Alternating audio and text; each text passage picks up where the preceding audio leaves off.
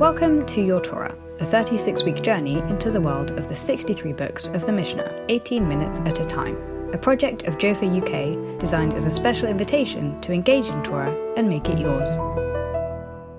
If you'd like to sponsor or dedicate an episode of Your Torah, please get in touch via our website, which can be found at ukjofa.org. Hi, my name is Davida Kollmar, and I'm really excited to learn Masechet Bava Metzia with you today. Just for a little bit about myself, I am the program administrator for the Center for Modern Torah Leadership, and I also tutor statistics and Jewish studies at Yeshiva University's Katz School for their associate's degree program. And I've spent time learning formerly in GPATS, in Stern, and at Nishmat Shana Arts program, as well as the Center for Modern Torah Leadership's Summer Beit Midrash. So I'm especially excited to learn Masachet Bava Metzia with you guys because it's actually the first Masachet that I ever completed from beginning to end as part of Daf Yomi. And when you do Daf Yomi, you really get a sense of a very broad overview of the Masachet. So I'm very happy to share some of the things that I've learned with you. So Masachet Bava Metzia is the middle of three different Masachtot that together comprise of a Masachet that was originally called Masachet Nizikin. Those three Masachtot are called Bava Kama, Bava Metzia, and Bava Batra. The, literally the first gate, the middle gate, and the last gate. So Bava Metzia is the middle one, it's the middle gate. Bava Kama, the first gate, spoke about damages and about theft. Bava Batra, the last gate, talks about property and inheritance law. And Bava talks about civil law. The first part, which we'll go into in more depth, talks about finding things, it talks about interest. And the second half talks about a lot of different laws regarding different agreements that people make and contracts that people make with each other, or agreements that they make to work for each other, to lend things to each other, etc. So now I want to talk about just a parak by parak overview of what's Masachet Bava Metzia about. So the first parak of Bava Metzia is starts with a very famous Mishnah of Shnaim Ochazim Batalit, two people holding a talit. The parak starts off by talking about what happens if you have an object that's a lost object, and it's clearly something that we're not going to find the owner for, and whoever finds it can take possession of this object. And two people find it at exactly the same time. So what do you do? So the Mishnah says that Shnaim Ochazi Batalit If two people are grabbing onto the talit, they found it at the same time they're holding onto it. And this one says, I found it, and this one says, I found it. Zeomer kulashali, Zeomer kulashali. This one says, it's all mine, and the other one says, it's all mine. This one says, I don't have less than a half in it. And the other one says, I too don't have less than half a share in it and they should split it. But if one says it's all mine and the other says it's half mine, the one who says it's all mine should swear that he doesn't have less than three quarters of a share in it. And the one who says that half of it is mine should swear that he doesn't have less than a quarter of a share in it. So then one, meaning the one who claimed that he had the whole thing, will end up taking three parts, three shares, and the one who had originally claimed the it's half should take a quarter of a share. So what we see from this Mishnah that's happening is a couple things. Number one is the fact that since we can't determine whose it is, we split it, which is interesting. But also it's just how do we split it and how do we swear? We see how important swearing is, that we don't want to swear in vain, because instead of having each one swear, oh, the entire object is mine. Instead, we swear that half of it is mine, and then the amount that the person is actually going to get from the object is the amount that they're really swearing. The pair continues with a discussion of other situations where two people find the object at the same time and are claiming it at the same time. Talks about when your family member finds an object, the head of the household is able to get possession of the object also talks about what happens if you find a document. Let's say the document is for a loan. Should we assume the loan was already repaid or should, was not already repaid? The second paragraph continues on our conversation about found objects and focuses more on which types of objects can be claimed by a person, which types of objects cannot be claimed by a person. So, how do you determine if an object can be claimed or not? We look and see does the object have some sort of sign? Does the object have a way of knowing to whom it originally belonged? Because if we can figure out that the object originally belonged to someone and can figure out who that object belonged to, then we have the mitzvah of hashavat aveda, of returning lost objects. However, if we have no way of figuring out who the object belongs to, then we're allowed to keep that object for ourselves. So the Mishnah discusses many different cases about what constitutes the sufficient sign such that we would be able to figure out the owner. And what we end up saying is, for many cases, is is it a sign that's unique that only the owner is going to know that this object had this particular characteristic, so that the owner can come up to us and say, "I know that this object is mine because I know that this object has X, Y, Z." And then we, who's found the object, we can look at this object and say, "You know, this object, you described our object well," and give it back to that person and return it to the rightful owner. The third parak of Bava Metzia talks about a category of what's called shomrim, watchmen. And there are four different types of shomrim. The first type of shomer is someone who's watching an object for free. He's not getting paid, he's just doing it out of the kindness of his or her own heart. As a result, he doesn't have a maximum amount of responsibility for that object. As long as he doesn't do anything negligent, he doesn't need to pay if that object is lost, if that object is stolen, if that object becomes broken somehow through means beyond his own control. If he's negligent, he needs to pay, but if he's not negligent, he does not need to pay. He'll need to swear that he wasn't negligent, and once he swears, he doesn't have to pay. The next type is called a shomer sachar. A shomer sachar is a watchman who's being paid to watch the item. Because he's paid to watch the item, he has a greater amount of responsibility. Therefore, if the object is lost or if the object is stolen, he would be responsible for paying back the original owner of the item. The third category is called a shoel. A shoel is a person who's borrowing the item. So, as opposed to the first two categories where the watchman is just watching the item on behalf of the person who owns it, the shoel has borrowed the item because he wants to use it on his own. And because he wants to use the item on his own, he has a maximum amount of culpability if something happens to that item. So even if something happens that's completely beyond his control, he would still need to pay.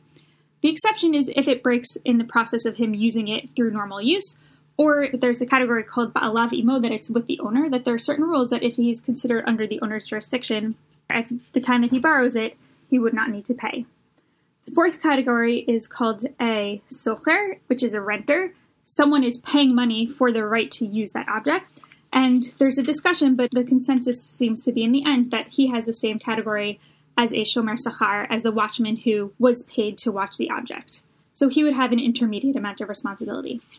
The fourth parak starts out with a discussion of how acquisitions happen. Because in general, we have a rule that the acquisition is said to take effect when, let's say, I'm buying something, when I would take that object and raise it up or pull it towards me, that's when the acquisition would happen. It would not happen when I pay the money for the object. But now let's say we're doing something like trading different types of currency. For example, I'm giving you silver and you're giving me gold. So the question is which one is considered to be the currency and which of those two things is considered to be the merchandise because remember the acquisition happens when the merchandise is drawn in, lifted up, etc. So the beginning of the parak talks about when you have two different items, how do you determine which is currency, which one is merchandise? The parak continues with a conversation about ona'a. Ona'a is unfair pricing or deception, and that's what happens when you say the object is worth one amount and it's really worth another amount and that amount can be either higher or lower. And so that causes someone to overpay or to underpay. In general, the rule for ona'a is one of two possibilities. If the amount is close enough together between what the two things are worth, then what happens is we just say, okay, pay the difference, and the sale holds. But let's say the difference between the two items is so great, that sale actually gets nullified. It's as if that sale never happened, and person one gets their money back, person two gets their object back. And there are certain types of objects, such as slaves, such as documents, such as land, to which this concept of ona does not apply. The fourth parak talks about interest. In Judaism, we have a law that we're not allowed to charge another Jew interest. And let's say I get a loan from someone. When I pay back the loan, I'm only allowed to pay back the principal, and if I'm the lender, I'm only allowed to accept the principal. We're not allowed to charge or to pay greater than the principal. That's not just referring to paying the loan back. It can also refer to any kinds of favors. For example, let's say someone lent someone else money. The borrower isn't allowed to do any kind of special favors for the lender in return for the fact that they got the loan. what this serves to do is it serves to create a society in which people, when they're poor, are able to receive loans, are able to give loans to people. And it makes us a very just society that we don't need to pay people extra for our loans. The last five paraks talk about different agreements between two people and what happens in those agreements.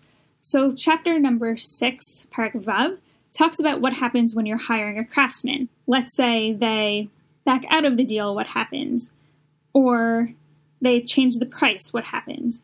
Or what happens if you rent an object for one type of use and then use it for a different type of use? Are you liable for anything that happens because you used it for the type of use that you hadn't promised to use it for? The seventh parak continues with this idea of agreements and talks about agreements between workers. Let's say you're hiring workers. What are your obligations towards those workers? Are you allowed to tell them to come in early or to leave late? What's the rules with regarding feeding them? Because we have a mitzvah in the Torah that when you have workers who are working in a field, they're allowed to, in certain circumstances, eat from the food that they're working with. But the question is, they can eat, but are they allowed to bring other people and allow them to eat? And how much can they eat? And can they eat from the food that they're not working with? What about someone who's just watching the fruits but isn't actually working in the field? Are they allowed to take anything to eat? The eighth parak continues with the conversation about borrowing. So it's related to what we've just seen because it's also dealing with the idea of agreements, because this is a borrowing agreement. But it also ties back to what we saw in the third parak with the different types of watchmen, because if you remember, one of the types of watchmen was a borrower. This is where the whole concept of having the owners working with them comes into play. The fact that a borrower in presence of the owner would not need to pay for any damages.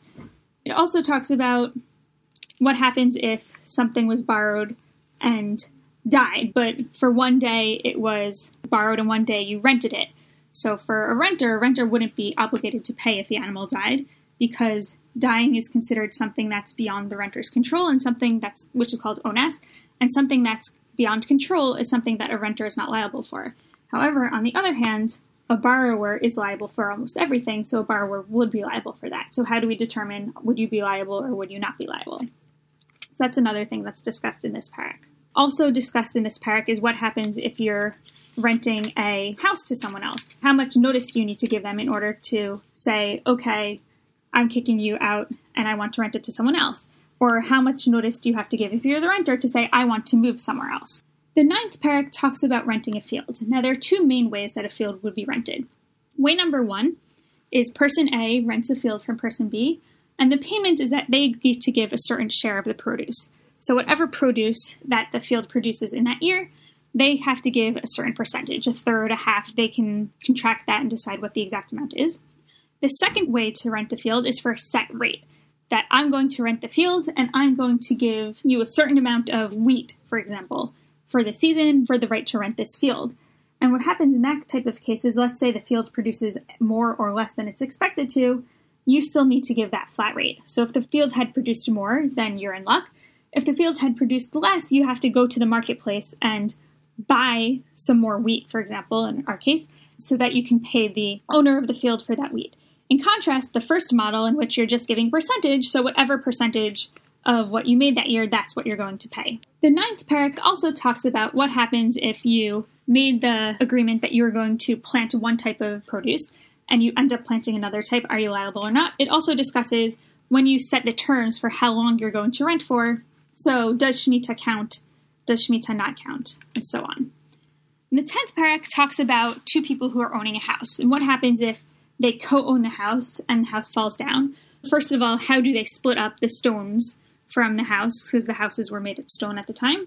And secondly, what happens if one of them wants to rebuild and the other one doesn't want to rebuild? So is each one allowed to require the other person to rebuild the house?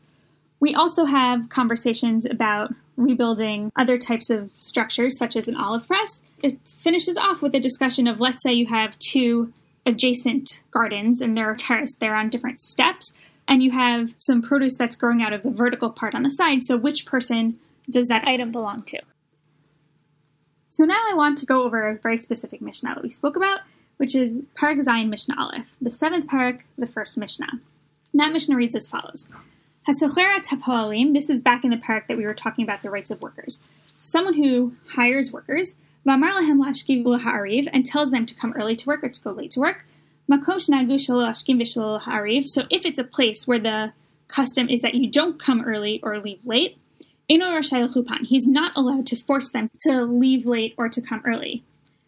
Similarly, makom yazun, yisapek in a place where the common practice is that you feed the workers, you would be required to feed your workers.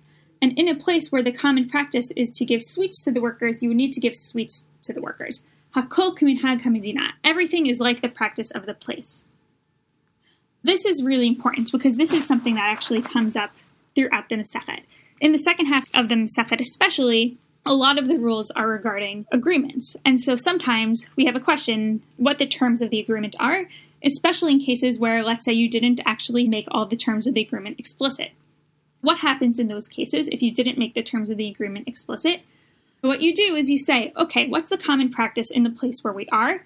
And that's what we end up following. We end up following the common practice. And I think that that's something that's really telling is that in all of these discussions that we have about workers' rights, about borrowing and lending things, about who owns a house, a lot of it is just about what's common sense and what's common practice and what is it that people do. I think something else in the Mishnah that's also very important is that we see how important it is to treat our workers and people who are dealing business with fairly. And this is really something that comes up in the entire Masechet, the idea of not overcharging people that we had seen in the fourth parak, that idea of that we aren't supposed to charge people too little or too much, the idea of not giving interest, the idea of treating our workers fairly. These are all really about treating other people fairly. And we see that that's something very important we have in Judaism. And the rest of the Mishnah really drives that home. Because how does the Mishnah continue? It with a story. And it says, I'm continuing in Parak Zayin Mishnah Aleph, Maseh Rabbi Yochanan ben Matya Shamar Livno. So there's a story with Rabbi Yochanan ben Matya who said to his son, Say Sechor Lanu Palim, go hire workers for us. Halach upazak lahem mizonot he went to the workers, and when he was making the agreement with the workers, he said, I'd give you food. Uchshaba itzel aviv amarlo. So when the son went back to Rabbi Yochanan ben Matya, his father, the father said to the son, Beni, my son, afilu imata oselhem kisudat shlomo bishato, lo yatzata yedei chovat chayim ahen. Shehin b'nei Avraham Yitzchak v'Yaakov. So he says, you told them that you would feed them, but you didn't give them a certain amount that you would feed them. So now that you didn't give them a certain amount, if they would ask you for the feast the size of the ones that Solomon would eat, even if you would make for them a feast that big, that still wouldn't be enough since you didn't say the amount that you would give them, because they're the sons of Abraham, Yitzchak, and Yaakov. Therefore, ad yatchilu b'malchat seva amor lahem So therefore, before they start working, go and say to them, all that you can claim as the food that you get as part of this deal is bread and legumes.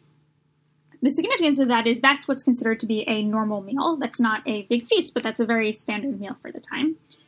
And what I think is being highlighted here is also the idea that we're calling all of Bnei Israel and all of the workers the children of the Bnei Abraham, Yitzhak, and Yaakov. That they're so important and we care about them so much that we're going to call them the children of our avot, of our forefathers. And therefore, he needs to very explicitly say, This is the amount I'm going to agree to give to you, because they're children of Avram, Yitzchak, and Yaakov, so much more is due to them. And the Mishnah finishes, Rabbi Shimon ben Gamliel Omer lo lomar hakol hakamedina. Rabbi Shimon ben Gamliel says, no, the son really shouldn't have needed to go back and clarify with the workers, because really everything is like the practice of the place. So when he's saying, I'm going to hire you and give you food to eat, he really only needs to give him the whatever the standard amount of food would be that they would normally get in these types of situations. But I think this sense is something that really comes up throughout the whole Masechet also. It's not just the idea of treating people fairly, but also why is it that we're treating people fairly? Is the reason why we're treating people fairly is because they're the children of Abraham, Yitzchak, and Yaakov, of Abraham, Isaac, and Jacob. They're the children of the starters of the Jewish nation. And because of that and that alone, regardless of who they are, maybe someone who's a worker is in a lower social class than someone who's going to be the landowner who's hiring them, but regardless of who they are, the fact that they're a Jew, the fact that they're the children of Abraham, Yitzchak, and Yaakov is enough to make them important. Okay, so thank you for listening, and I hope you enjoyed learning Bava Metzia with me and go on to learn many more things in the future. This episode of Your Torah is brought to you by Jofa UK, in collaboration with women from around the world who all share a passion for Torah study. If you are enjoying your Torah, consider sponsoring an episode Find out more by visiting ukjofa.org. Join the conversation on social media using the hashtag YourTorah.